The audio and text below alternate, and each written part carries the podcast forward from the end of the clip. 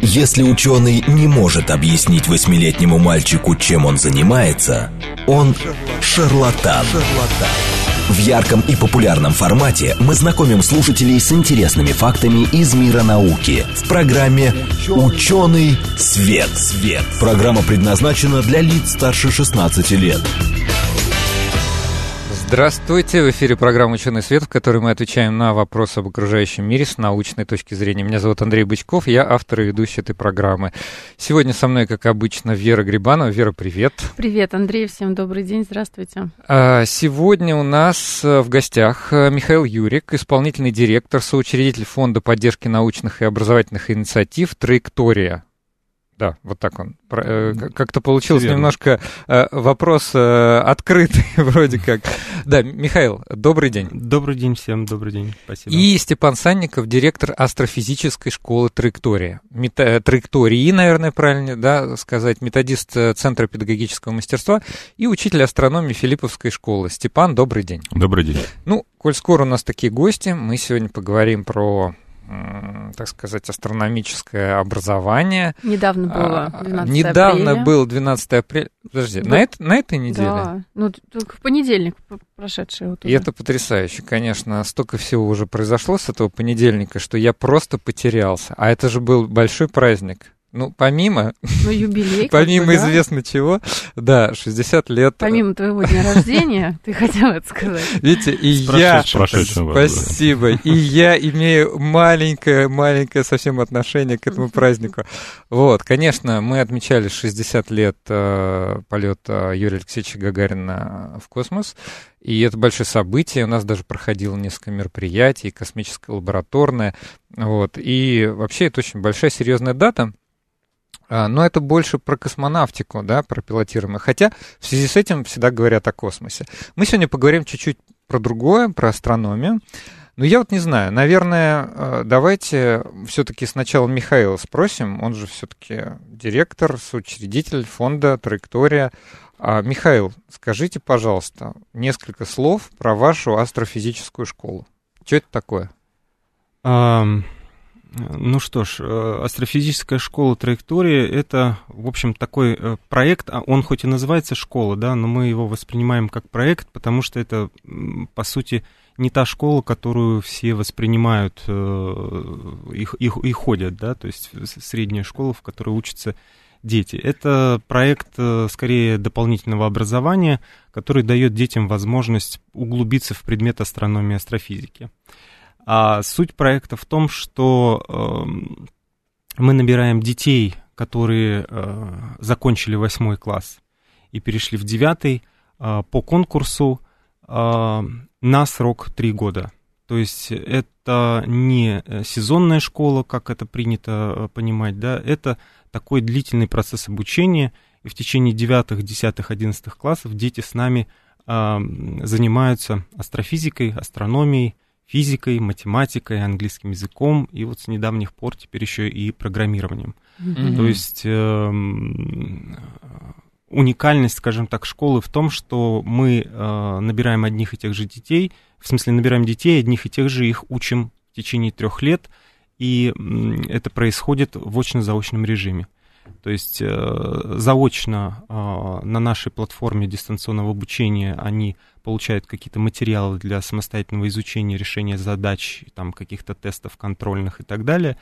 А два раза в год мы устраиваем очные встречи, которые происходят э, либо в обсерваториях, либо в научных каких-то центрах, э, для того, чтобы детям показать собственно говоря, настоящую науку, познакомить их с учеными, которые здесь и сейчас эту науку делают. И показать детям, что это может быть интересно, что э, эти люди такие же обычные люди, как мы с вами, но они занимаются вот таким вот, э, такой вот необычной деятельностью, в смысле, необычной в смысле того, что, ну, не каждый занимается наукой у нас, да, и не каждый может себе представить, как вообще это происходит. А в данном случае мы детям как раз демонстрируем э, как это происходит, и даем возможность познакомиться с этими самыми учеными, которые им рассказывают, в чем, собственно, заключается их работа и как вообще происходит а, рабочий день ученого, например. То есть вы фактически детей, которые у вас учатся, вы их сводите с учеными, которые работают в обсерватории, и а дети могут даже наблюдать за какими-то реальными исследованиями? Совершенно верно, так и происходит. Э, более того, дети, э, детям э, даются, дается возможность сделать свой научный проект. Маленький, побольше, среднего размера, но все-таки, то есть, как бы наши а, научные руководители э, из среды ученых, э, которые любезно соглашаются с нами сотрудничать и работать с нашими детьми, они э, дают им реальные задачи научные, которые можно попробовать в течение всей школы решить и довести это, между прочим, даже до научной статьи и публикации. У нас такие Э, прецеденты, как говорится, были и есть. Сколько лет детям таким, у которых публикации уже а, Ну, это происходит, конечно, ближе к 11 классу, угу. и поначалу это вот у нас был опыт э, публикации в журнале, в школьном журнале, да, то есть физика в школе. А, но потом, уже будучи по-моему, первокурсником или, или, или, или еще только в 11 классе, Артем Запорожец у нас был, да, он, э, собственно говоря, написал статью в соавторстве с научным руководителем, которая пошла уже в реферируемый научный журнал и была опубликована там с ну, нашей аффилиацией, между прочим. Вопрос, зачем Отлично. нужен тогда детям, ну, вот это, она дополнительный английский язык сразу снимается, потому что очевидно, что какая-то публикация, она, наверное, в международном журнале, не, ну она может быть в российском каком-то, но для чего ученым нужно английский язык? Конечно, те, кто не, не сталкивался никогда с научными журналами, они, да. наверное, не, не понимают. Вот, но вообще... Насколько это важно. Вообще, да, да, как бы те, кто хоть раз писали сами а, статьи, они понимают, что просто те нужно хотя бы, хотя бы другие. Да, вот э, здравствуйте. Кстати, я что-то не сказал, мы в прямом эфире, смс 8 925 4 восьмерки 94 8 или Телеграм говорит МСК-бот. Э, приветствуем нашего постоянного слушателя «Деревенский парень». Спрашивает, здрасте, что за тема? Тема, тема сегодня образование да. астро, астрофизическое, да. Вот, ну, есть э, такие вопросы уже довольно серьезные. Люди нас спрашивают. Вот Денис э, спрашивает, это помимо, сре, помимо средней школы, я хочу присоединиться к вопросу Дениса и немножко даже его расширить. А вообще вот для чего такая школа это как дополнение к курсу астрономии в средней школе. И, и я могу еще расширить вопрос и сделать его вообще супер глобальным. Но мы на части потом разобьем. И что сейчас происходит с изучением астрономии в обычной средней школе? Ой, а можно сразу ремарочку? Извините, что я вот Сейчас все забудут. Не, не, за, не забудут. Дело в том, что вот я когда тоже готовилась, смотрела материалы, увидела в, в интернете такую цитату, что вот астрономия, она формально как бы не запрещена, да, ну, есть такой урок в учебном плане. Но, тем не менее, этот зверь едва ли не более редкий, чем амурский тигр. Вот такое я услышала высказывание, просто вот применительно. Да, такое. вот тогда Степан, он у нас э, учитель астрономии в школе и методист Центра педагогического мастерства, и вот директор этой самой астрофизической школы. Мы ему тогда предоставим слово, цельная куча вопросов. На, да, на, Хотите, на какой хотите, на такой отвечать. Не, я все запомнил. Вот. А, значит, начнем э, с астрофизической школы действительно да. э, как бы можно с двух сторон рассматривать и как дополнительное образование, и даже как основное. Но если дополнительное, то это в рамках, конечно, астрономического курса, потому что астрономия в 8-9 классе в большинстве школ не преподается, если это не специализированная школа. А у нас большинство школьников это все-таки э, наши, я имею в виду студенты нашей астрофизической школы, это ученики средних, обычных, так скажем, школ. А у них астрономия начнется в 10-11 классе. И это обязательный предмет. На самом деле он обязан быть по, в учебном плане, в учебной программе, потому что в 2000, если не ошибаюсь, 2017 году министр его официально вернула. А, тогда была Ольга Васильева министром образования и науки. А, вернули его в школу как отдельный предмет. Тогда она как-то встречалась в разных школах, как бы предмет, который выживает, как тот самый амурский тигр. Сейчас этот предмет, который действительно является То есть основным. Раньше он был амурским тигром, а сейчас он расплодился, и теперь э, Ну, это хорошая новость, конечно, для нас всех. Ну, видимо, ну... была создана рекреационная зона какая-то.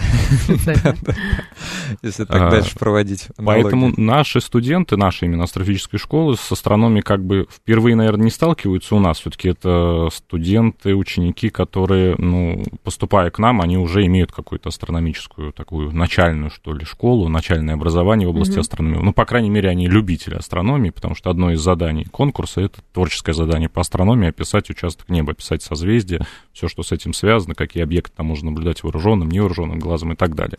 То есть тут какие-то знания астрономии а что нужны. Такое участок?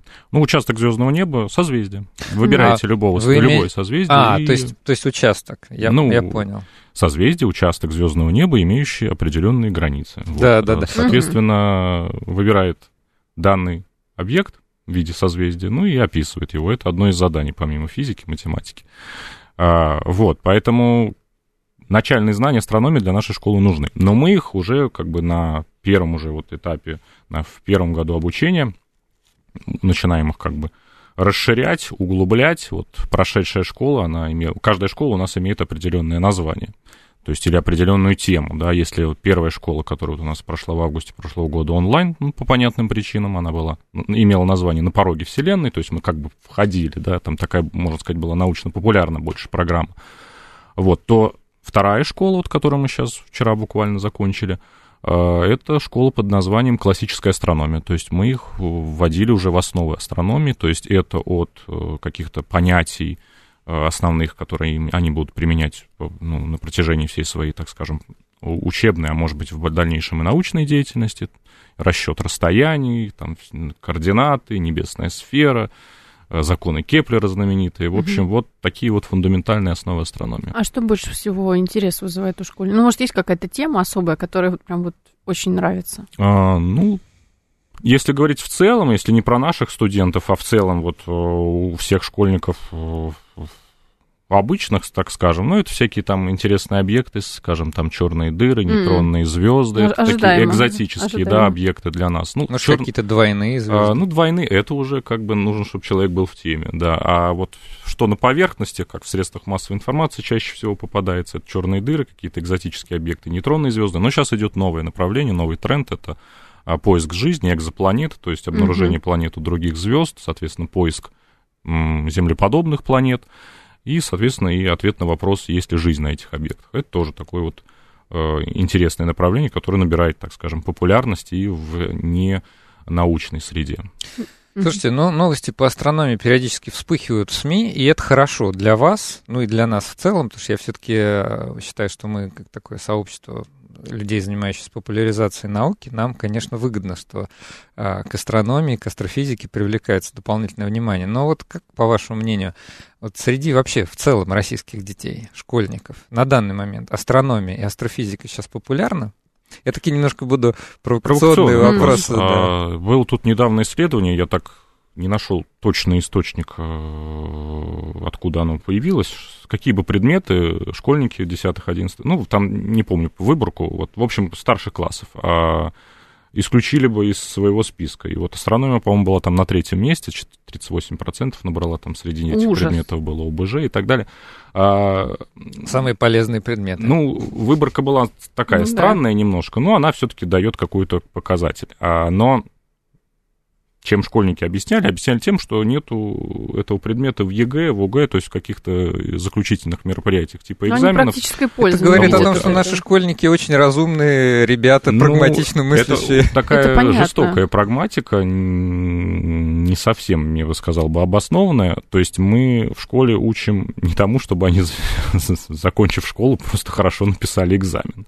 То есть у каждой науки есть своя задача функциональная задача. Сейчас модно говорить о функциональной грамотности, то астрономия тоже решает задачу функциональной грамотности. И в части Дня космонавтики вот э, здесь как бы ну, ни одна другая наука в школе, помимо физики и астрономии, не может привить интерес к космонавтике. Если вы не будете разбираться в том, как устроен космос, вам вряд ли придет идея отправить экспедицию к какой-нибудь далекой планете, соответственно, вам для этого понадобятся средства, вот вам, пожалуйста, развитие технологий и так далее, и так далее. Нет, хорошо, что вы это сказали все, но я продолжу задавать свои провокационные вопросы. Их будет совсем немного, уже буквально втор... второй из трех. Вот, но все-таки мы никогда не говорили про преподавание астрономии А, эта тема интересная, мне кажется, и важная, правда. А, потому что к нам приходят астрофизики, да, и мы иногда получаем срез знаний, э, так сказать, большого количества людей по астрофизике, и у них бывает, что совсем плохо с какими-то базовыми знаниями. Угу. Но все-таки, вот как бы этот вопрос сформулировал, может быть, человек очень далекий от астрономии, от астрофизики. А для чего обычному человеку в жизни может пригодиться астрономия? А, хороший вопрос. Поставил я да. А, нет, человек. нет, я готов на него всегда отвечать, но я как бы начинаю сверху. Значит, астрономия — это единственная мировоззренческая наука. Да простят меня коллеги, которые преподают другие науки. Ни одна другая не построит вам точную, естественно, научную картину мира.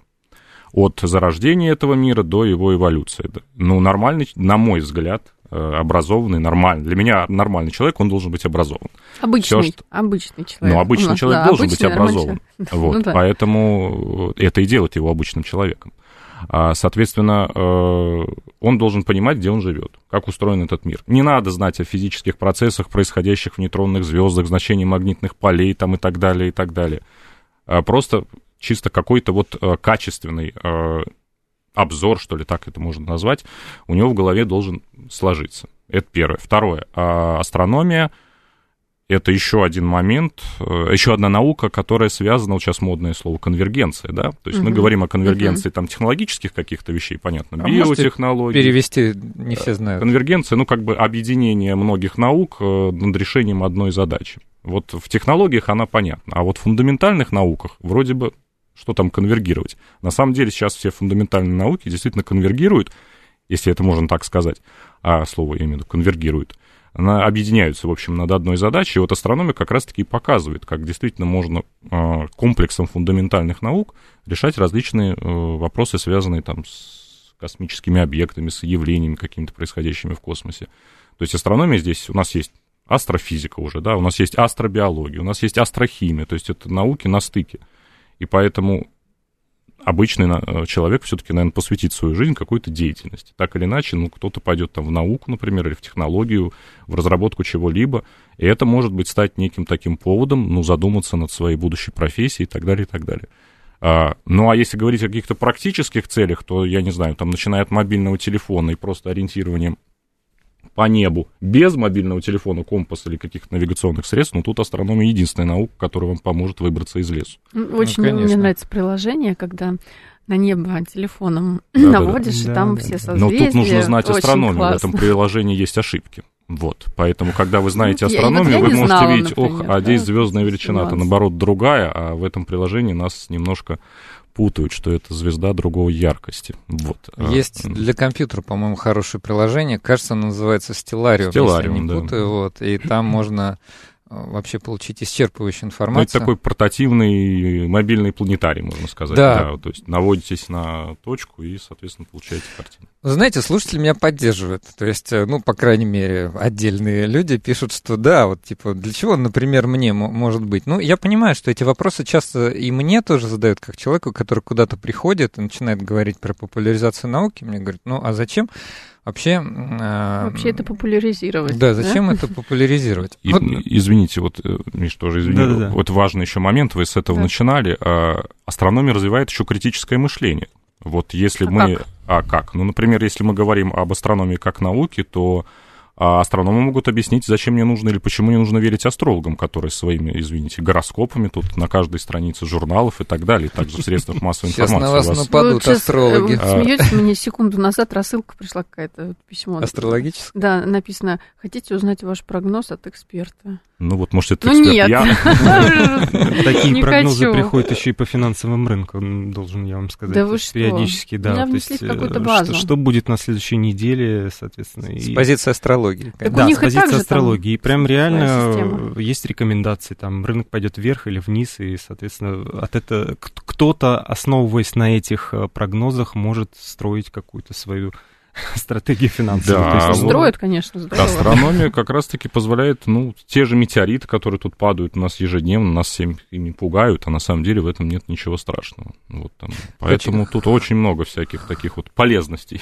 Да, хочу вернуться к тому, что сказал Степан. На самом деле один из самых ярких примеров, даже не знаю, так сказать, кому нужна большая яркость. Ну, я думаю, что большинство наших слушателей, которые нас слушают, так или иначе пользуются какими-то приложениями мобильными картографическими, Яндексом или Гуглом. Конечно. И вот когда там нажимаешь специальную кнопочку, которая показывает, где ты находишься, или строит маршрут, или еще там всякие разные полезные вещи делают, как правило, она обращается либо к спутникам э, GPS, либо к спутникам GLONASS, да, а, собственно, эти спутники летают, все это является элементом, так сказать, космической отрасли, за всем этим стоит большая наука. Ну, в общем, короче говоря, заниматься астрономией, астрофизикой или там космонавтикой, это вполне имеет практические приложения к нашей жизни. Тут даже э, не, надо, не надо сомневаться. Хорошо. Еще пару вопросов, вот тоже от наших слушателей. Ну, так они немножко, может, уже не имеют отношения к, к непосредственно к вашей школе, но это типа, знаете, вот, допустим, сидит родитель и думает, так, может быть, мне отдать своего ребенка в э, астрофизическую школу траектории, а где потом работают специалисты в области астрономии? Ох, Кроме астрофизической школы. Ну, Степан уже сказал про э, мультипредметность, да, и, и, так сказать, развитие технологий, с помощью которых, э, точнее, э, с помощью астрономии, да, развиваются технологии разные и в, в космосе, в, в, в области космоса и так далее. И, соответственно, почему у нас, допустим, программирование сейчас включено в программу школы? Ну, потому что обрабатывать данные сейчас без программирования, в общем-то, практически невозможно. Соответственно, применить себя можно и в программировании. Потом, если, допустим, человек решил, что астрономия, астрофизика это не его, да, или э, там умение писать тексты, да, статьи, например, те же самые, э, пожалуйста, еще один навык. Умение общаться с коллегами и работать в группе, потому что, как правило, последние глобальные научные исследования проводятся именно в группах, да, и статьи выходят э, а, в соавторстве. А, поэтому здесь, э, здесь применение своим знаниям можно найти потом ну, практически где угодно. То есть и, и в, инженер, в инженерии, и так сказать, в, в той же самой науке, либо в теоретической, либо в практической. А, и э, наши выпускники нашей школы, вот предыдущего набора, предыдущего трехлетнего цикла, цикла, э, извините, они, в общем, поступили в основном на технические специальности, а, на астрономию, вот непосредственно на астрономию, конечно же, тоже есть в ГАИШ МГУ, но, но многие поступили именно на инженерные специальности, либо теор-физику, а, либо математика, что-то вот uh-huh. в этом духе. Поэтому а, куда пойдет школьник, закончивший нашу астрофизическую школу, ну, можно сказать, э, куда угодно практически, потому что есть и примеры у нас э, детей, которые, так сказать, не стали выпускниками, но наша школа им помогла определиться в жизни. То есть, условно говоря, там а, на момент обучения или поступления к нам астрономия была такой романтической наукой, звезды, телескопы, там небо и все такое, все красиво. Поиск жизни. Поиск жизни, конечно же, на других планетах и так далее. А наша школа помогает понять, что это не всегда и не только так романтично, потому что ученые, конечно, очень много работают за компьютером, и, и к слову сказать, там в телескоп глазом уже давно никто не смотрит, в том смысле, что а, открывая какие-то, делая какие-то новые научные открытия, да, а в основном э, либо проводятся дистанционные наблюдения на телескопах, либо обрабатывается огромное количество данных, полученных с телескопов. Вот, и, соответственно, э, были моменты, когда дети принимали решение, что да, это круто, мы вас всех любим, школа Мы будем заниматься чем-то но, другим. Но, но я там, например, все-таки пойду в экономику, да, например, или в психологию, что, в общем, совсем Полярные полярная история, вещи, да, да, поэтому... Пока не попробуешь, э, не узнаешь. Не узнаешь, безусловно. И пока не попробуешь действительно сам, и мы даем эту возможность детям, чтобы они вот посмотрели, как это делается, поработали над какой-то научной задачей, и для себя приняли решение, а, оно им надо вообще или, или нет. Хорошо, тогда у нас остается меньше минуты до перерыва. Я напомню нашим а, слушателям, что у нас в гостях Михаил Юрик, исполнительный директор, соучредитель Фонда поддержки научных и образовательных инициатив «Траектория», и Степан Санников, директор астрофизической школы «Траектории», методист э, Центра педагогического мастерства, учитель астрономии Филипповской школы. Мы в прямом эфире, поэтому можете отправлять свои вопросы на смс номер 8 925 4 восьмерки 94 8 или в Телеграм говорит МСК-бот. На все ваши вопросы мы с удовольствием ответим после перерыва на новости. В ярком и популярном формате мы знакомим слушателей с интересными фактами из мира науки в программе «Ученый свет». свет. Здравствуйте, в эфире программа «Ученый свет», в которой мы отвечаем на вопросы об окружающем мире с научной точки зрения. А программу ведут Андрей Бычков и Вера Грибанова. Вера, привет еще раз. Привет, Андрей, всем добрый день, здравствуйте. Сегодня у нас интересные, конечно, вопросы об окружающем мире. А вопросы такие.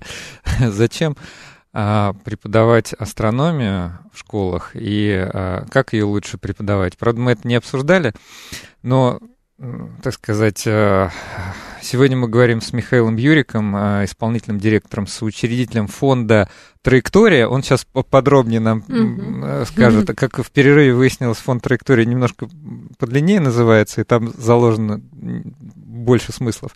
И Степаном Санниковым, директором астрофизической школы траектории, методистом Центра педагогического мастерства, а учителем э, астрономии Филипповской школы. Михаил и Степан, здравствуйте еще здравствуйте. раз. Здравствуйте. Добрый день. А Добрый я день, в перерыве изучила книги, которые принесли наши гости в студию увидела там очень много всего интересного. Хотела тоже задать несколько вопросов по поводу того, откуда эти книги.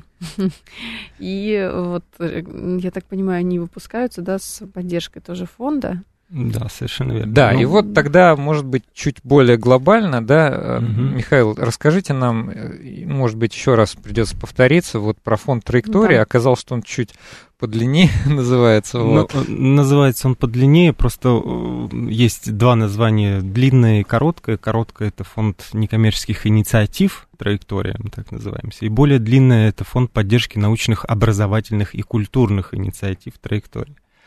Вот. Э, сразу запомнить сложно, конечно, поэтому э, некоммерческих инициатив э, можно вот использовать вот эту формулировку. Собственно, фонд, фонду в прошлом году было 5 лет, и у нас помимо астрофизической школы, конечно же, есть и другие программы. Вот как сейчас Вера упомянула книжки, у нас есть издательская программа – которая заключается в том, что мы поддерживаем а, издание качественной научно-популярной литературы как а, наших авторов российских, так и а, переводную.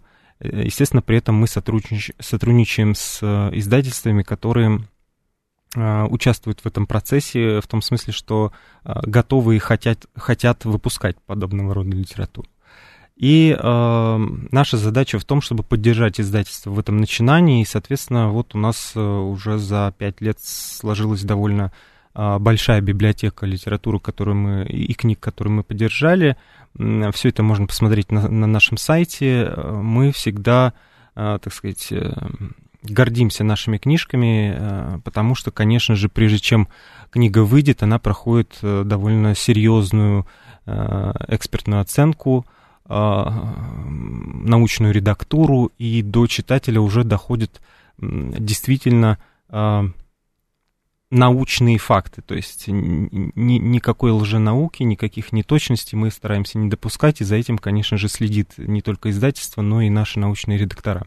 А можете привести пример книжек, которые вы выпустили? Вот вы сегодня пришли к нам в гости с книжками, хотя бы Назовите. Да, ну вот э, это, э, это то, что было из последних, да, и вот, наверное, самое э, долгожданная, в том числе наша книга, это «Физика повседневности от мыльных пузырей до квантовых технологий». Угу. Здесь три Я автора, Андрей Варламов, Жак Вилен и Атилио Ригамонти. Один из них, Андрей Варламов, является членом совета нашего фонда, он уже давно живет и работает в Италии, но по-прежнему занимается физикой, является профессором а, Римского университета. И э, он вот со своими э, коллегами написал такую книжку, которая, в общем, действительно а, раскрывает нам физику вокруг нас, да, то есть начиная от Э, вопросов, почему реки не текут прямо, а всегда есть какие-то вот движения извилистого характера, про, кух... Э, про физику на кухне, то есть там способы отварки спагетти и э, макарон. Почему вода закипает, в зависимости наверное, когда от их, так сказать, а, конфигурации. Посолишь. Да, почему вода закипает так, а, а не иначе. Ну и много-много другого. То есть книжка очень интересная, и я думаю, что она и для родителей будет полезно, потому что дети зачастую задают такие вопросы, на которые вроде бы вопрос простой, но вот так сходу может и не ответить. То есть эта да? книжка как наша передача, она отвечает человеческим Ой, языком. Ой, ну ты прям загнул-то как, а? Слушай, ну на как бы... Не, ну мы, мы бы хотели, конечно, Ну, стремиться конечно, к, да. лучшим, к лучшим образцам. То есть мы тоже своей целью ставим как раз отвечать на вопросы об окружающем мире, но, э, с одной стороны, научно, с соблюдением научности, и за эту часть отвечают обычно наши гости, эксперты. Но, с другой стороны, даже если они говорят какие-то довольно сложные термины, мы стараемся это переводить, объяснять, ну и так строить, выстраивать беседу, чтобы, как э, говорится в шуточном, естественно, анонсе нашей программы, а, чтобы восьмилетний мальчик даже понял, чем занимается наш дорогой ученый.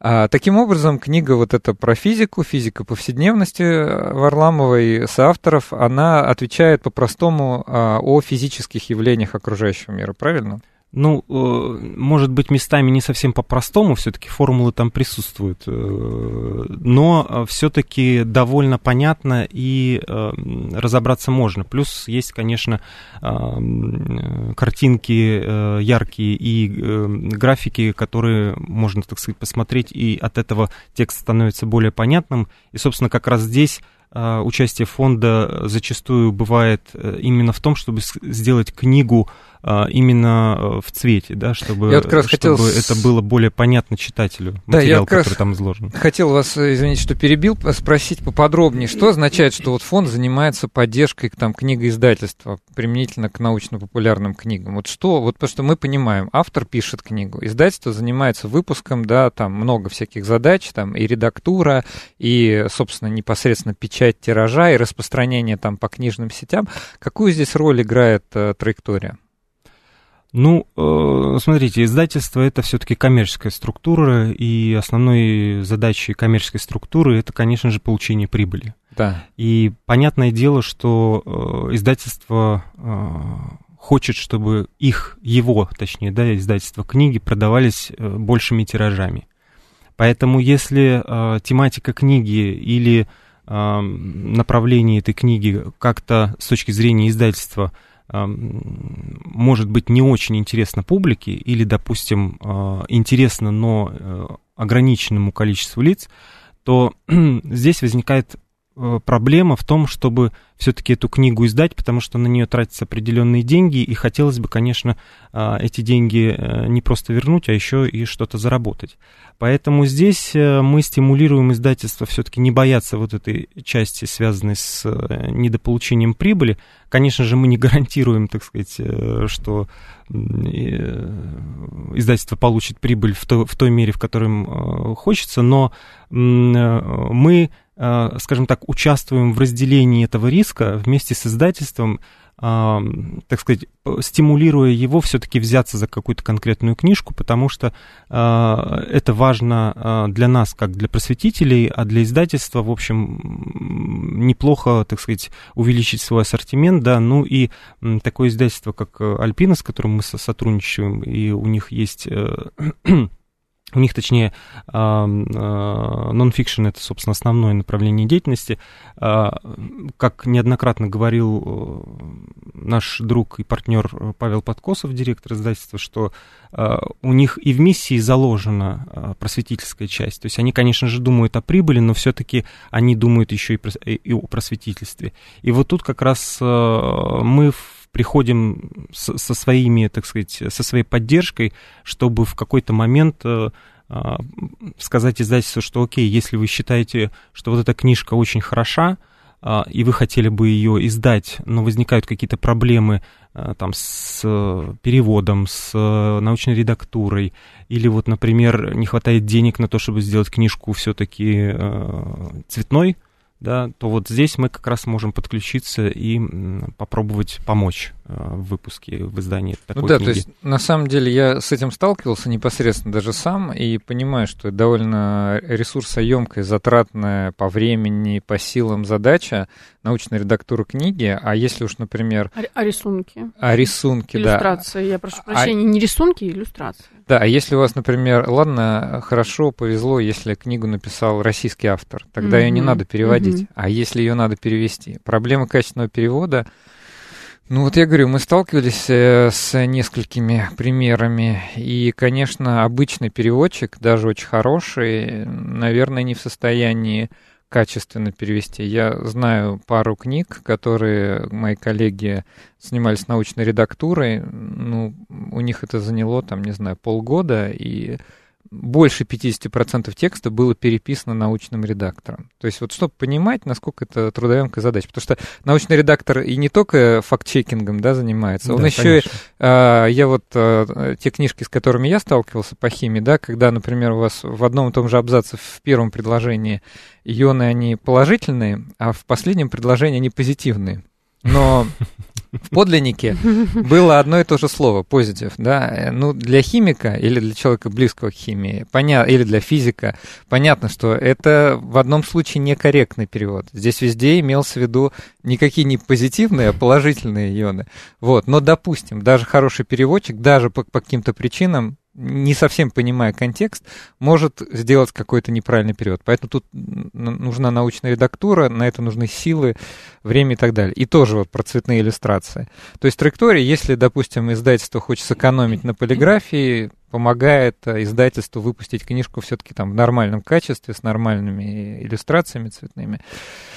Недавно а... обсуждала с коллегами вопрос тоже, что иллюстрация это очень важный момент, потому что они должны, если мы говорим про какую-то научно-популярную книгу, я даже не беру тут учебник, да, вот что-то обучающего такого характера, то рисунки должны быть максимально понятные, они должны ну, нести себе, себе правильно там, смысл того, что написано, и это, вообще говоря, большое, ну, не искусство, но такое ремесло, чтобы передать правильно факты вот в качестве иллюстрации. Кстати, про учебники. А траектория не думала сделать свой учебник по астрономии, например, для школы?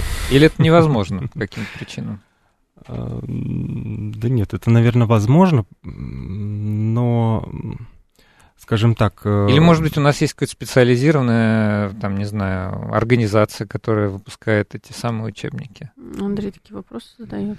Да, что-то меня У сильно... нас, да, по учебникам это такая отдельная фундаментальная история, вот, потому что э, учебник должен пройти все процедуры грифования в Минпросе, э, должны соответствовать определенной программе. К сожалению, унифицированной такой вот программы, универсальной, что ли, по астрономии нет, на самом деле. Вот э, где-то мы ее встречаем в каких-то вот таких кусочках, так что ли. А чтобы вот она сложилась как пазл, такого пока у нас нет.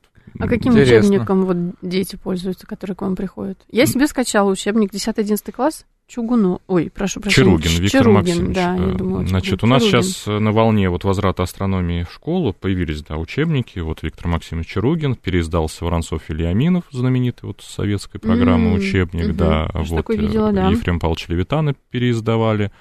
А, и вот новый учебник Засова Сурдина, то есть по-моему, вот Чаругин, Засов Сурдин и э, Воронцов Вильяминов, они в перечне. То есть еще нужно попасть в перечень э, учебников, которые школа может э, приобретать за государственные деньги для школ. Поэтому попасть вот в этот перечень, то есть сначала пройти все процедуры грифования и вот попасть в этот перечень, тоже отдельная как бы большая работа.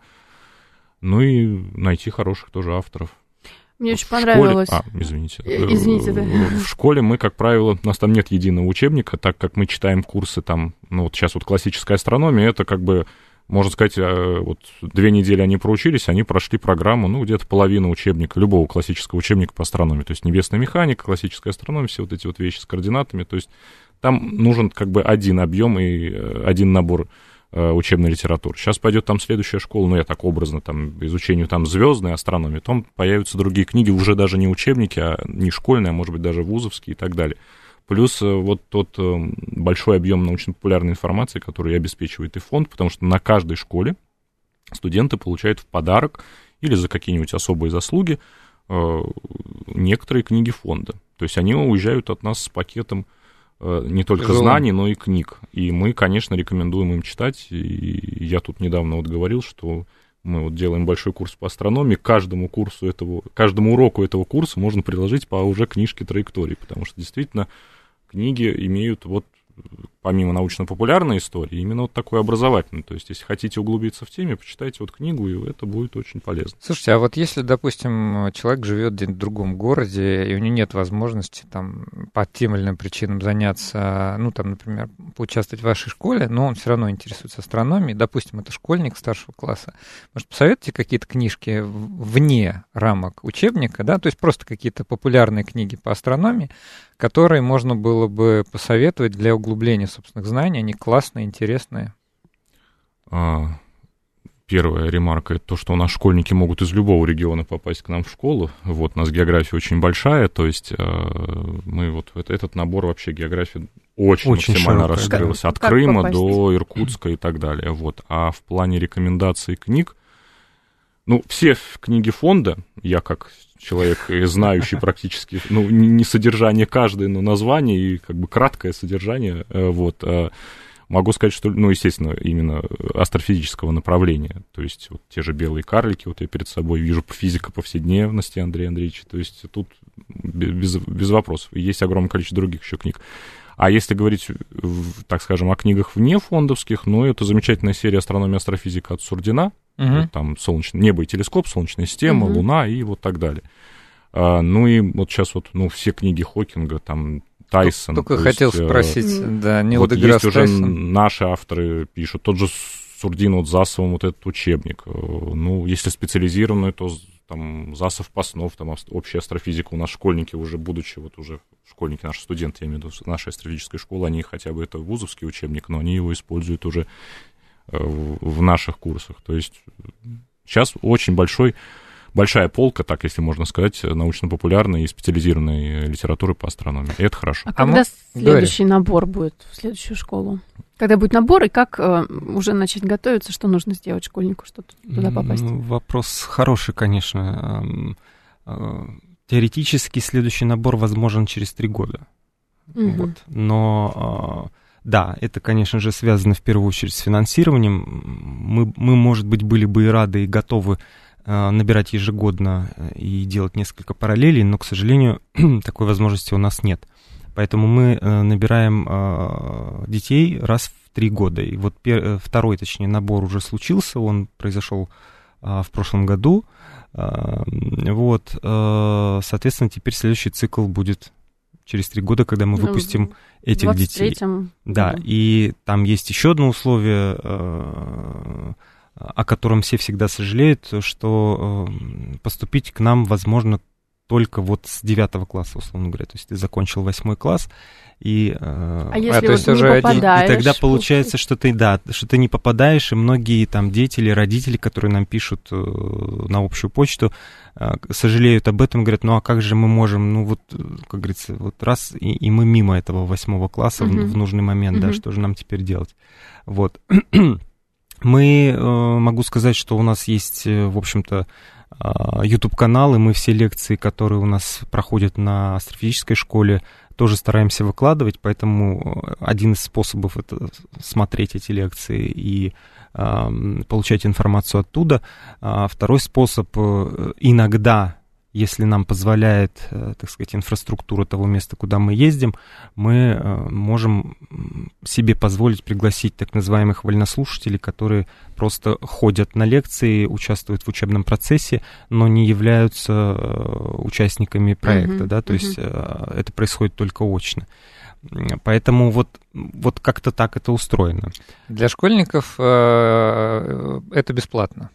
Да, конечно, для школьников это бесплатно совсем, в смысле мы ни за что денег не берем, и в случае а, наших выездов, естественно, все оплачивается нами, это и проживание, и питание, и переезды, перелеты, трансферы, э, соответственно, поездки на какие-то экскурсии в обсерватории, либо занятия в обсерваториях.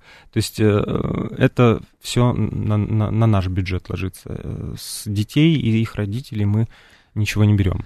Значит, получается, что если для школьников это бесплатно, то для кого-то это платно, а конкретно для ваших, наверное, охнули, спонсоров. Наверное. Вот. А, то есть вот а, ваш фонд, наверное, получает деньги от каких-то спонсоров, наверное, правильно их называть спонсоры, а не инвесторы, хотя не знаю.